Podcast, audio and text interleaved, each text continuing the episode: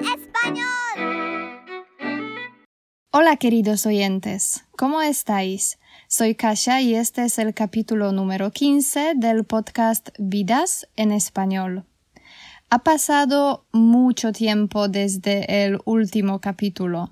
Por eso me gustaría recordaros que el objetivo de nuestro podcast es ayudaros a ampliar vuestro conocimiento del español y acelerar vuestro proceso de aprendizaje.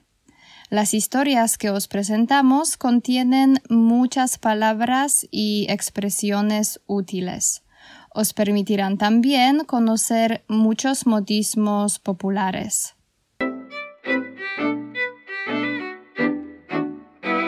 Antes de empezar la historia nueva, tengo que decir algo más.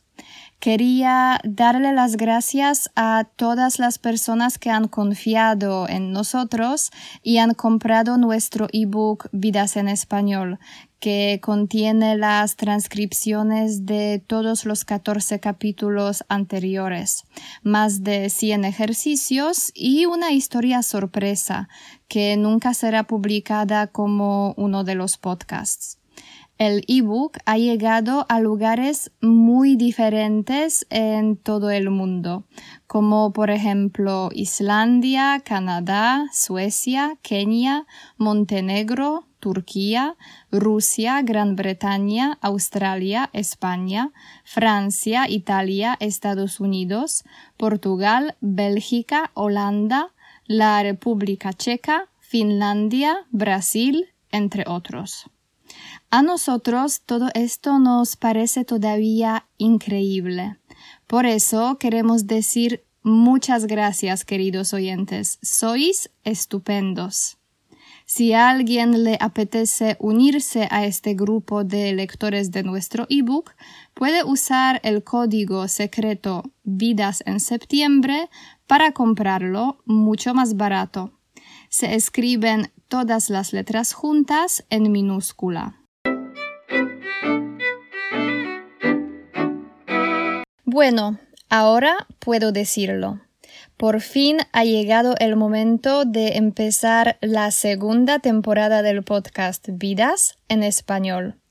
Y vamos a empezarla con una historia de lo más interesante. Vamos a hablar de la historia de vida de uno de los pintores más famosos del mundo, que dijo Yo no tomo drogas. Yo soy una droga. Estoy segura que cada uno de vosotros conoce alguna de sus obras o por lo menos su bigote. ¿Quién es? Pienso que ahora ya está claro que el protagonista del capítulo de hoy se llama Salvador Dalí.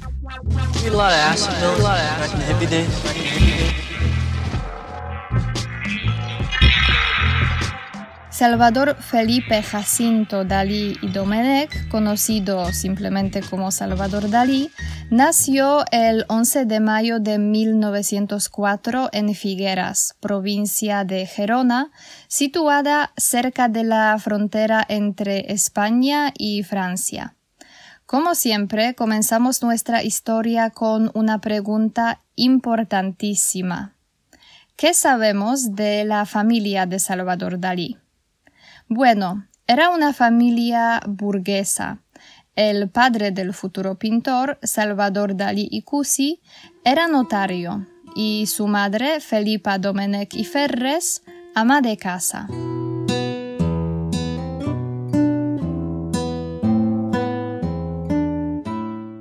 En la casa de la familia vivía también la abuela materna del pequeño Salvador Dalí y la hermana de su madre, su tía Catalina Domenech y Ferres. El padre de Salvador Dalí era muy estricto, tenía un carácter muy fuerte y dominaba en la familia.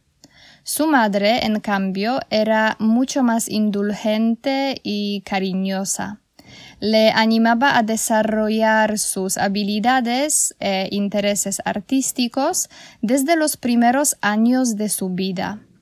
Y hay que decir que ya de pequeño Salvador Dalí era muy ambicioso. Dalí dijo A los tres años quería ser cocinero. A los cinco quería ser Napoleón. Mi ambición no ha hecho más que crecer, y ahora es la de llegar a ser Salvador Dalí y nada más.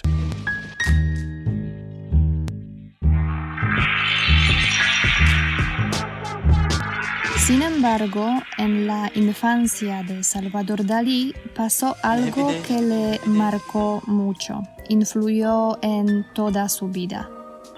El caso es que antes del nacimiento del futuro artista, en su casa vivía otro Salvador Dalí. Era su hermano mayor que había muerto nueve meses antes de su nacimiento murió teniendo solo dos años. Los Dalí no pudieron recuperarse después de este acontecimiento trágico. Quizás por eso, cuando su segundo hijo tenía cinco años, le llevaron al cementerio, le enseñaron la tumba del otro Salvador Dalí y le dijeron que él era la reencarnación de su hermano muerto. Qué horror, ¿no? Al pequeño Salvador ver su propio nombre en la tumba de su hermano le ponía los pelos de punta.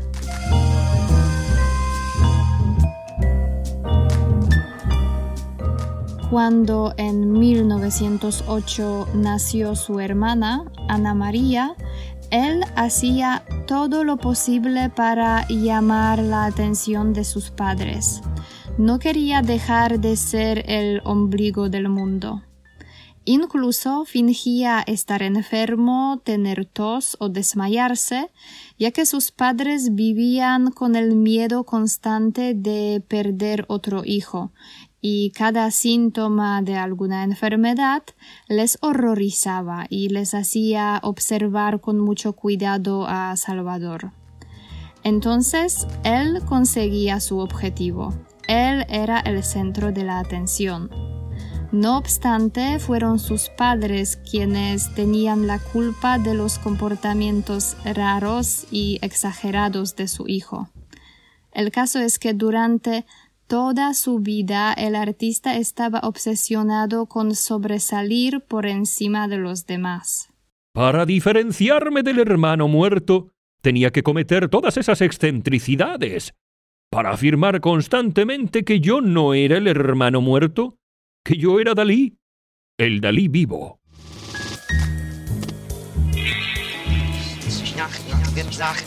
Ahora vamos a centrarnos en los primeros pasos de Salvador Dalí en el mundo de la pintura.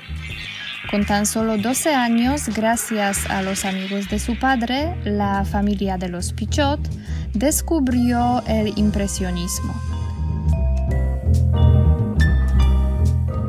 Ramón Pichot les aconsejó a los padres de Salvador que lo enviaran a clases de pintura.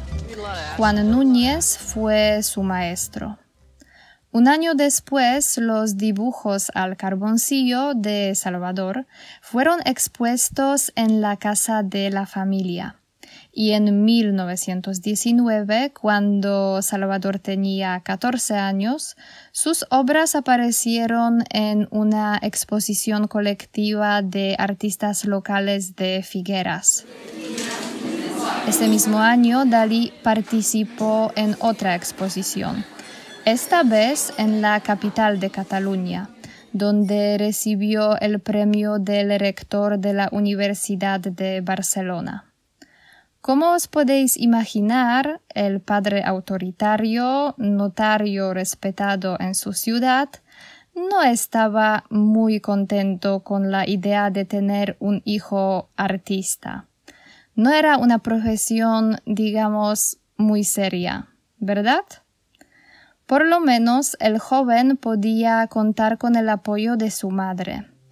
Sin embargo, Felipa Domenech y Ferres murió a consecuencia de un cáncer de útero en el año 1921, cuando Salvador tenía 16 años. Dalí dijo, Fue el golpe más fuerte que he recibido en mi vida. La adoraba, no podía resignarme a la pérdida del ser con quien contaba para hacer invisibles las inevitables manchas de mi alma.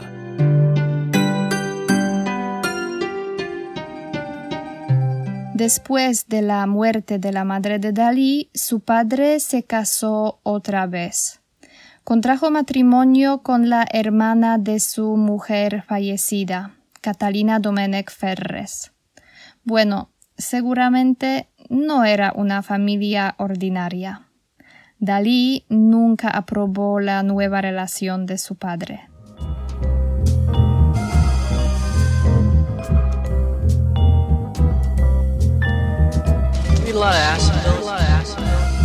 Dalí era un joven dotado de un talento increíble. Eso estaba claro. Pero en la escuela primaria y secundaria fue un alumno más bien mediocre. Seguramente no hincaba los codos. Sin embargo, su padre, como la mayoría de los padres del mundo, quería que su hijo tuviera una profesión que le permitiría ganarse la vida. Por eso le envió a Madrid, donde iba a estudiar en la Real Academia de Bellas Artes de San Fernando. Quería que por lo menos obtuviera cualificación pedagógica para poder dar clases de pintura. Dalí aceptó su idea con alegría, ya que era una oportunidad increíble para librarse de su padre, cuya personalidad le agobiaba. Salvador Dalí se trasladó a la capital en 1922. No obstante, la propia academia le decepcionó con sus profesores poco innovadores y clases aburridas. Dalí, con su estilo de pintura original, resultó ser muy extraño para muchos estudiantes. Su forma de vestir también atrajo la atención de sus compañeros. El joven artista tenía una larga melena con patillas, llevaba una gabardina, medias y polainas de la época victoriana. Dalí fue expulsado de la academia dos veces. Por primera vez en 1923, cuando fue acusado de encabezar una protesta estudiantil. Sin embargo, decidió volver a la escuela, aunque fue obligado a repetir curso. Le expulsaron por segunda vez en 1926, cuando sus exámenes finales ya estaban muy cerca, porque Salvador, que no tenía pelos en la lengua, dijo que en la academia no había nadie en condiciones de examinarlo.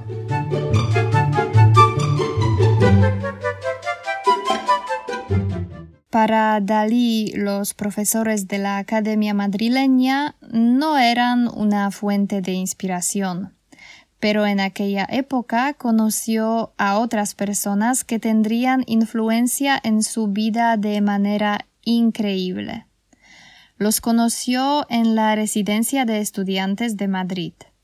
Eran dos jóvenes que en el futuro se convertirían en destacadas personalidades intelectuales y artísticas de España. Se llamaban Federico García Lorca y Luis Buñuel.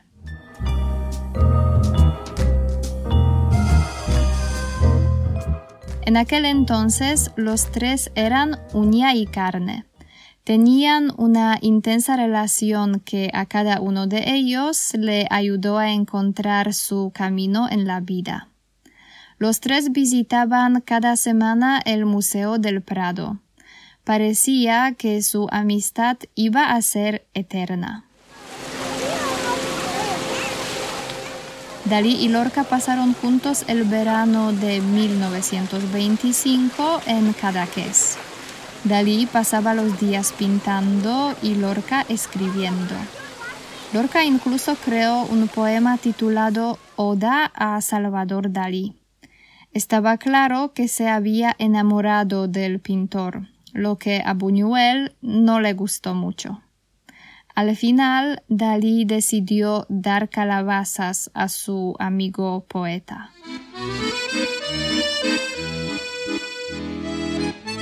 En 1926, Dalí visitó París por primera vez. Ahí conoció a uno de sus ídolos, Pablo Picasso, y entró en contacto con el surrealismo. Después de volver de Francia, Dalí se quedó en Figueras para trabajar.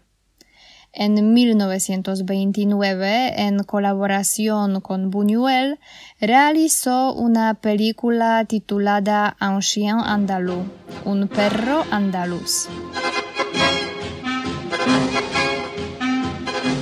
Fue un cortometraje mudo de 17 minutos cuyo argumento no tenía nada que ver con su título. La idea nació de dos sueños. Uno de Salvador Dalí que soñó con unas hormigas que pululaban en sus manos y otro de Luis Buñuel que durmiendo vio a la luna cortada por una nube. Así surgieron visiones de las dos escenas más importantes y famosas de la película. Una en la cual un hombre está observando las hormigas que salen de un agujero negro que se encuentra en su mano y otra que se considera una de las escenas más famosas de la cinematografía en general, en la cual un hombre secciona el ojo de una mujer. El rodaje duró 15 días. Buñuel y Dalí pudieron crear la película gracias a la madre de Buñuel que les echó una mano regalándoles 25 mil pesetas. El perro andaluz fue estrenado el 6 de junio de 1929 en París. Buñuel estaba tan preocupado por la reacción de la audiencia que había llenado sus bolsillos con las piedras antes de llegar al cine.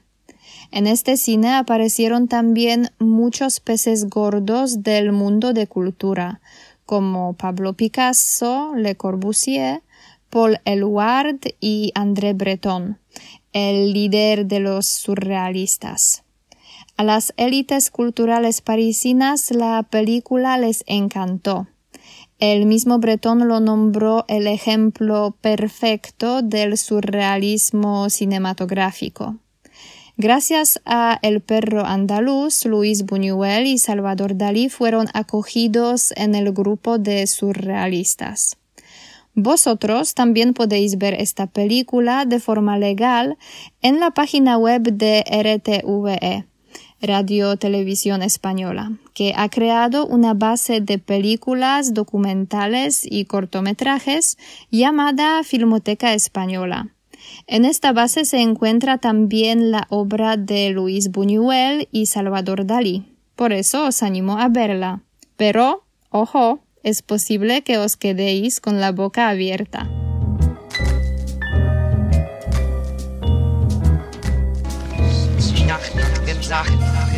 Poco después, en 1930, los dos crearon juntos otra película surrealista, d'Or, La Edad de Oro.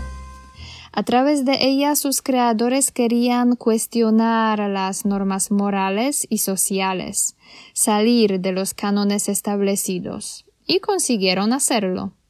Por eso los grupos conservadores de extrema derecha destrozaron la sala durante una de las proyecciones. Por culpa de las presiones de estos, la policía no permitió organizar otras proyecciones. La prohibición en París terminó en Ojo al dato 1981, 50 años más tarde. Desgraciadamente, la amistad de Dalí y Buñuel terminó después de su éxito en el mundo del cine, probablemente debido a la megalomanía de Dalí, que dijo que la película era un cuadro animado de Salvador Dalí. Afirmó que Buñuel trabajó en el rodaje más como un técnico y que solo ayudó al pintor a transmitir su mensaje. Tras rodar estas dos películas, Dalí y Buñuel no se pudieron ver ni en pintura durante muchos años.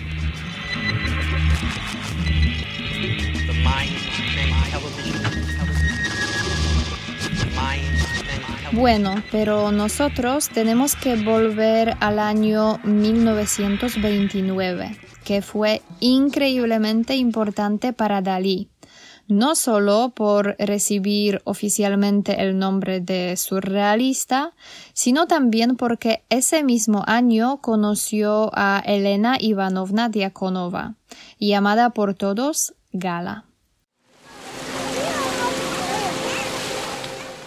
Los dos se conocieron en Cadaqués, ya que el joven pintor había invitado ahí a un grupo de surrealistas para pasar juntos el verano en la costa. Gala vino a Cadaqués con su marido, Paul Eluard, y su hija Cecil.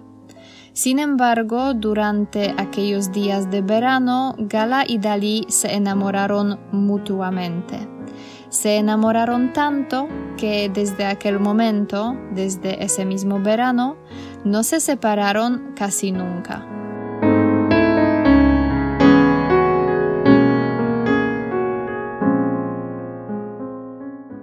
Salvador Dalí y Cusi no aprobó la relación de su hijo con una mujer casada, inmigrante rusa, que además era 10 años mayor que el pintor. Entonces decidió desheredarle. La hermana de Salvador, Ana, tampoco aceptaba a Gala porque pensaba que era una mujer muy mala, ya que había abandonado a su hija Cecil. No obstante, Dalí perdió la cabeza totalmente por Gala, con quien se casaría dos veces la primera vez en 1932 por lo civil y la segunda vez 26 años más tarde por la Iglesia después de conseguir un permiso especial del Papa Pío XII.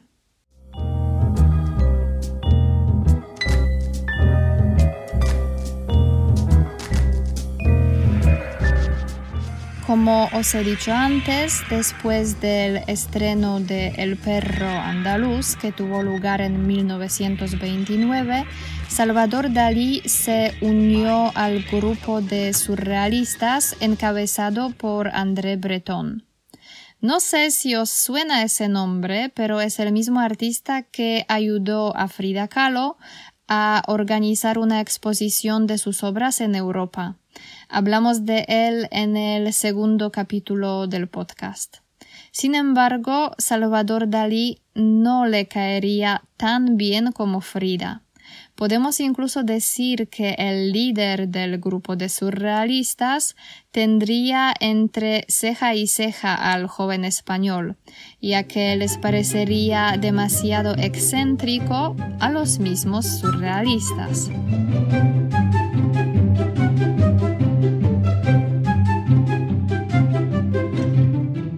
Bueno, antes de seguir con la historia, deberíamos aclarar una cosa.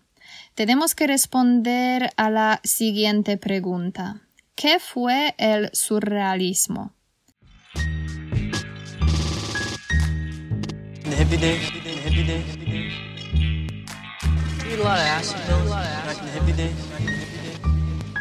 Fue un movimiento artístico, una corriente que surgió en Francia a principios del siglo XX y estuvo influenciado por el dadaísmo, las teorías psicoanalíticas de Sigmund Freud y el marxismo. Los surrealistas rechazaban todo lo relacionado con la lógica y el racionalismo Creando sus obras de arte se dejaban llevar por los impulsos subconscientes. En 1924, André Breton publicó el primer manifiesto surrealista. No obstante, la aparición en el grupo dirigido por Breton de manera casi autoritaria del joven pintor español fue como un soplo de aire fresco y llevó consigo muchos cambios. Dalí no estaba de acuerdo con todas las ideas y reglas respetadas por Breton, como por ejemplo el automatismo.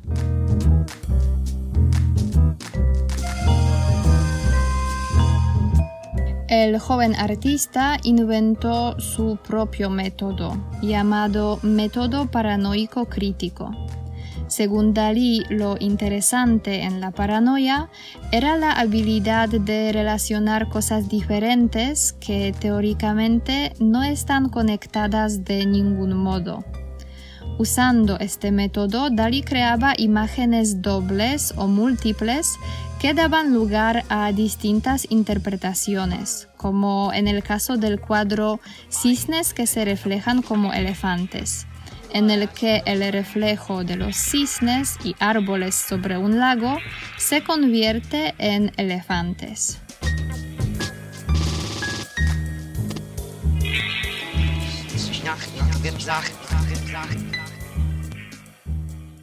En 1931, Salvador Dalí pintó una de sus obras más famosas, La persistencia de la memoria, conocida también como los relojes blandos.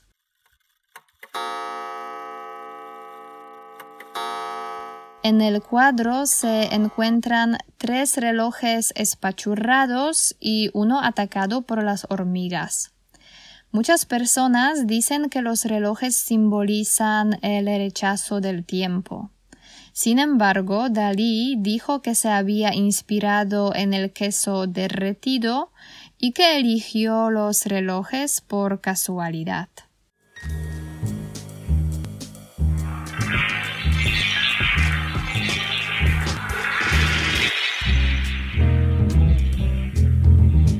En los años 30 la mayoría de los surrealistas apoyaba las ideas políticas de izquierda, con las cuales Dalí no se identificaba. No quería relacionar el arte con la política. Creía que el surrealismo podía existir en un contexto apolítico. No obstante, le fascinaba la figura de Hitler. Breton, que probablemente temía que Dalí le hiciera sombra en su propio grupo, le acusó de apoyar el fenómeno hitleriano. Dalí afirmaba que no era verdad, pero no quería denunciar públicamente el régimen hitleriano. Por eso y por otras razones, en 1934 Dalí fue sometido a un juicio surrealista. Apareció en esta reunión diciendo que había cogido un resfriado. Tenía un termómetro en la boca y llevaba muchas capas de ropa. Estaba claro que quería tomar el pelo a Breton entonces durante la reunión fue expulsado del grupo de surrealistas. ¿Cómo reaccionó Dalí? Por supuesto lo hizo a su propio estilo, diciendo Yo soy el surrealismo.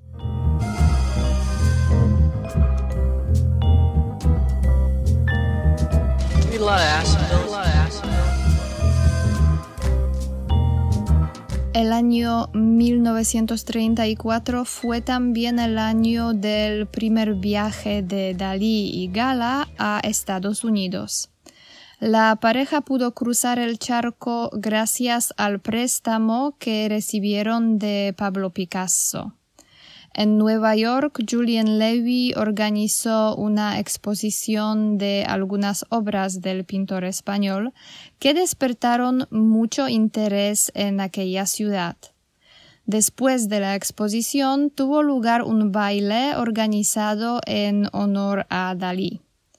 El artista apareció ahí llevando una caja de cristal colgada en el pecho. Dentro de la caja había un sostén. Aunque muchas personas pensaban que le faltaba un tornillo, a los estadounidenses Dalí les encantó.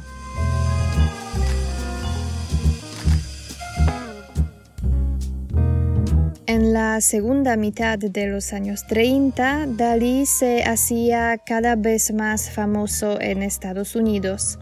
En 1936, su cara y su original bigote apareció en la portada de la revista The Times. Tres años más tarde, el nombre de Salvador Dalí llenó las páginas de los periódicos en todo el país debido a un acontecimiento que había tenido lugar en Nueva York. Cuando el pintor estaba preparándose para otra exposición en la galería de Julian Levy, recibió un encargo que consistía en diseñar un escaparate de una de las tiendas de ropa que se encontraba en la Quinta Avenida. Tenía que preparar un proyecto titulado Noche y Día. Y lo hizo. Trabajó muy duro hasta las seis de la mañana creando un escaparate poco habitual. Sin embargo, cuando volvió a la tienda por la tarde, resultó que algunos elementos de su diseño habían sido cambiados. Al verlo, Dalí se puso como una fiera. Estaba tan furioso que perdió las riendas y destruyó el escaparate. Tiró la bañera que formaba parte de su diseño por la ventana a la calle. Tuvo mucha suerte ya que el cristal al romperse casi le decapita. Es un milagro que nadie saliera herido.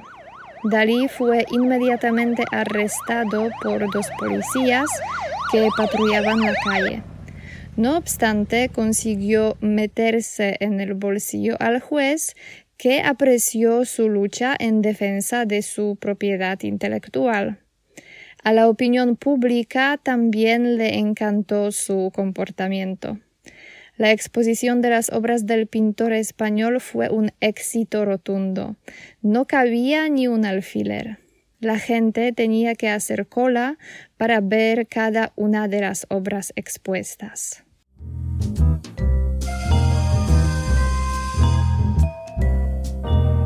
Bueno, aquí vamos a detenernos os presentaré la segunda parte de la historia de Salvador Dalí en el siguiente capítulo. Pero antes de despedirme me gustaría repasar un poco el vocabulario, explicar las palabras que pueden ser nuevas para vosotros y repetir las expresiones útiles que vale la pena conocer. La primera palabra es confiar en algo o alguien. Significa creer en algo o alguien, fiarse. Burgués.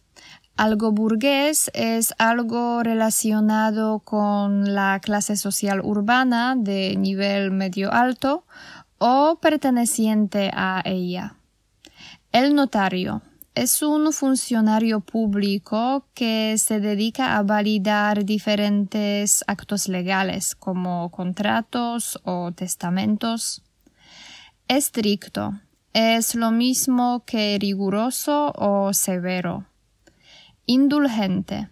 Una persona indulgente es tolerante, benevolente o compasiva. Cariñoso es sinónimo de amoroso, tierno, afable.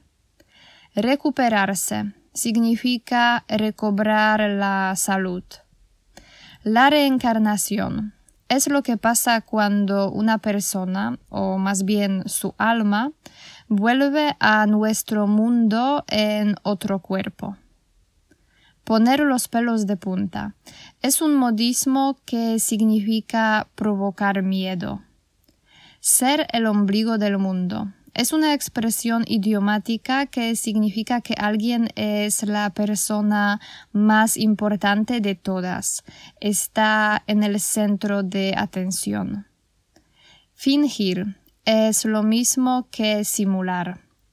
Desmayarse es algo que puede pasar a una persona que no se siente bien o a alguien que experimenta algo muy sorprendente o dramático, ya que desmayarse significa perder la conciencia por un momento. Exagerado es sinónimo de excesivo, extremo o desorbitado. Sobresalir. Cuando alguien sobresale entre otras personas, quiere decir que destaca por algo, que se distingue.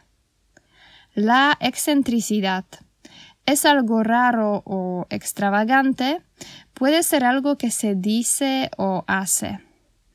Aconsejar significa simplemente dar consejos, recomendar algo. El rector es una persona que dirige alguna universidad. Contar con algo significa disponer de algo. El apoyo es sinónimo de ayuda, protección o refuerzo. El útero es la matriz, este órgano en el cuerpo de las mujeres en el que se desarrolla el feto. Invisible. Cuando algo es invisible significa que no podemos verlo. Inevitable. Algo inevitable es algo que no se puede evitar. La mancha es lo que aparece en nuestra ropa o en otra cosa cuando la ensuciamos con algo. Es esta marca que queda en ella. El alma. Cuando hablamos del ser humano, podemos decir que se divide en dos partes, el cuerpo y el espíritu. Y a este espíritu lo llamamos alma. Dotado viene del verbo dotar que significa equipar a alguien con algo u otorgarle ciertos dones. Mediocre. Una cosa mediocre no es buena, es de calidad media baja o mal hecha. Hincar los codos. Es un modismo que se usa cuando alguien estudia mucho. Agobiar es sinónimo de abatir o fatigar abrumar. Decepcionar es un verbo que usamos cuando algo o alguien no responde a lo que hemos esperado y provoca desilusión. La melena es el pelo largo. Las patillas es el pelo que se deja crecer en las mejillas por delante de las orejas. Las medias es un tipo de prenda de ropa que se pone en las piernas y llega hasta la rodilla o hasta el muslo. Expulsar significa echar a alguien de algún lugar o, por ejemplo, de una escuela. Encabezar es sinónimo de liderar, dirigir. No tener pelos en la lengua es un modismo que describe a una persona que dice lo que piensa sin reparos. Destacado. Algo destacado es algo que sobresale, que se distingue, es notorio o célebre. Ser uña y carne. Es una expresión idiomática que quiere decir que dos o más personas son inseparables. Eterno es sinónimo de interminable, constante. Dar calabazas es otra expresión idiomática. Cuando alguien da calabazas a otra persona, significa que la rechaza en el sentido de las relaciones amorosas. El cortometraje es una película corta que no dura más que 30 minutos. Mudo si una película es muda, significa que no podemos oír las voces de los actores que aparecen en ella. El argumento es el argumento de una novela o de una película, el tema o la trama.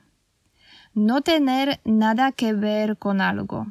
Es una expresión muy popular que significa no tener nada en común con otra cosa. La hormiga es un insecto que aparece muy a menudo en las obras de Salvador Dalí. Pulular puede significar multiplicarse o moverse mucho de un lado para otro. Seccionar es sinónimo de cortar. El rodaje es filmación de una película cinematográfica. Echar una mano es un modismo que significa ayudar a alguien. Estrenar. Se usa este verbo cuando se hace algo por primera vez, por ejemplo, hablando de la primera proyección de alguna película. Pez gordo. Es una persona de mucha importancia. Quedarse con la boca abierta.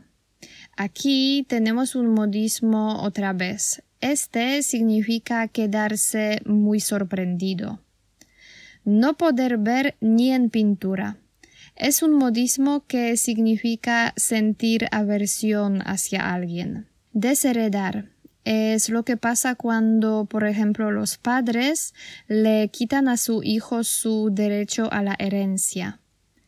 Abandonar significa dejar algún lugar o alguna persona sola. Perder la cabeza por alguien. Es un modismo que se usa cuando alguien se enamora muchísimo de otra persona. Tener a alguien entre ceja y ceja. Es otra expresión idiomática que significa sentir aversión hacia alguien. La corriente es alguna tendencia, por ejemplo, en el arte o en la filosofía. Dejarse llevar es lo que pasa cuando permitimos que algo, por ejemplo, algún sentimiento, nos domine, cuando no podemos resistirnos. Subconsciente es algo que sentimos o hacemos sin ser conscientes de ello, sin pensar en ello. El soplo en el podcast he hablado del soplo de aire fresco. Entonces, soplo es algo como el viento leve o una brisa. El cisne es un tipo de ave. Es posible que conozcáis el cuento clásico El patito feo, en el que un huevo de cisne, por casualidad, llega al nido de una pata, lo que le trae muchos problemas y disgustos. La persistencia es sinónimo de firmeza o perseverancia. Blando. Una cosa blanda es suave o tierna. Espachurrado es lo mismo que aplastado. Es el efecto de hacer algo más plano. Derretido viene del verbo derretir que se usa cuando algo se convierte en líquido por influencia del calor. Por casualidad significa por accidente. Temer es lo mismo que tener miedo. Hacerle sombra a alguien. Es un modismo que podemos usar cuando una persona impide a otra tener éxito o sobresalir, ya que es más hábil o talentosa. Acusar significa culpar a alguien por algo, imputarle algún delito. Denunciar es un verbo que significa revelar información sobre una actividad ilegal o injusta de alguna persona o algún grupo. Someter es lo mismo que exponer. Tomar el pelo a alguien. Es otra expresión idiomática que quiere decir que alguien se burla de otra persona. Cruzar el charco es una expresión idiomática que significa cruzar el Atlántico. El préstamo es una cantidad de dinero que se debe devolver, por ejemplo, a un banco o un amigo que nos lo ha prestado. El sostén es sinónimo de sujetador, es una prenda interior que llevan las mujeres. Faltarle a alguien un tornillo Usamos este modismo para hablar de alguien que está loco. La portada es la primera página de un periódico o una revista. El escaparate es la ventana de una tienda y el espacio de detrás de ella, donde se exponen los productos que vende este establecimiento. Ponerse como una fiera. Es una expresión idiomática que significa ponerse furioso. Perder las riendas. Es otro modismo. Este se usa cuando alguien pierde el control de una situación. Decapitar es un verbo que significa cortar la cabeza. El milagro es algún suceso extraordinario que puede parecer inexplicable o sobrenatural. Patrullar significa vigilar algún terreno recorriéndolo. No caber ni un alfiler es una expresión idiomática que quiere decir que en algún lugar hay mucha gente. Hacer cola. Es lo que pasa cuando diferentes personas forman una fila porque tienen que esperar para algo, por ejemplo, para entrar en algún sitio.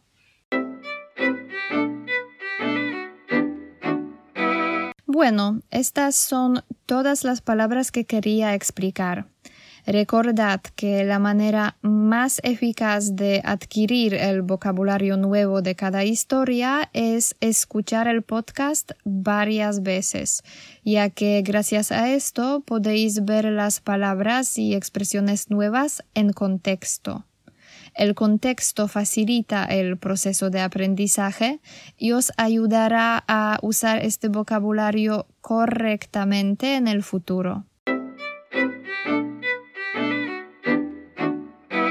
Como siempre, hemos preparado para vosotros una sopa de letras en la que tenéis que encontrar 10 palabras relacionadas con la vida de Salvador Dalí. La primera persona que lo haga y que ponga las palabras en el comentario del post dedicado al podcast de hoy en Facebook recibirá la transcripción completa de la historia de Salvador Dalí. Buena suerte, queridos oyentes. En el siguiente capítulo del podcast os presentaremos la segunda parte de la biografía de Salvador Dalí. Hablaremos, entre otros, sobre su colaboración con Walt Disney y el regreso a Cataluña. Es todo por hoy. Bienvenidos en la segunda temporada, queridos oyentes. Volveremos pronto. Chao. Vidas en español.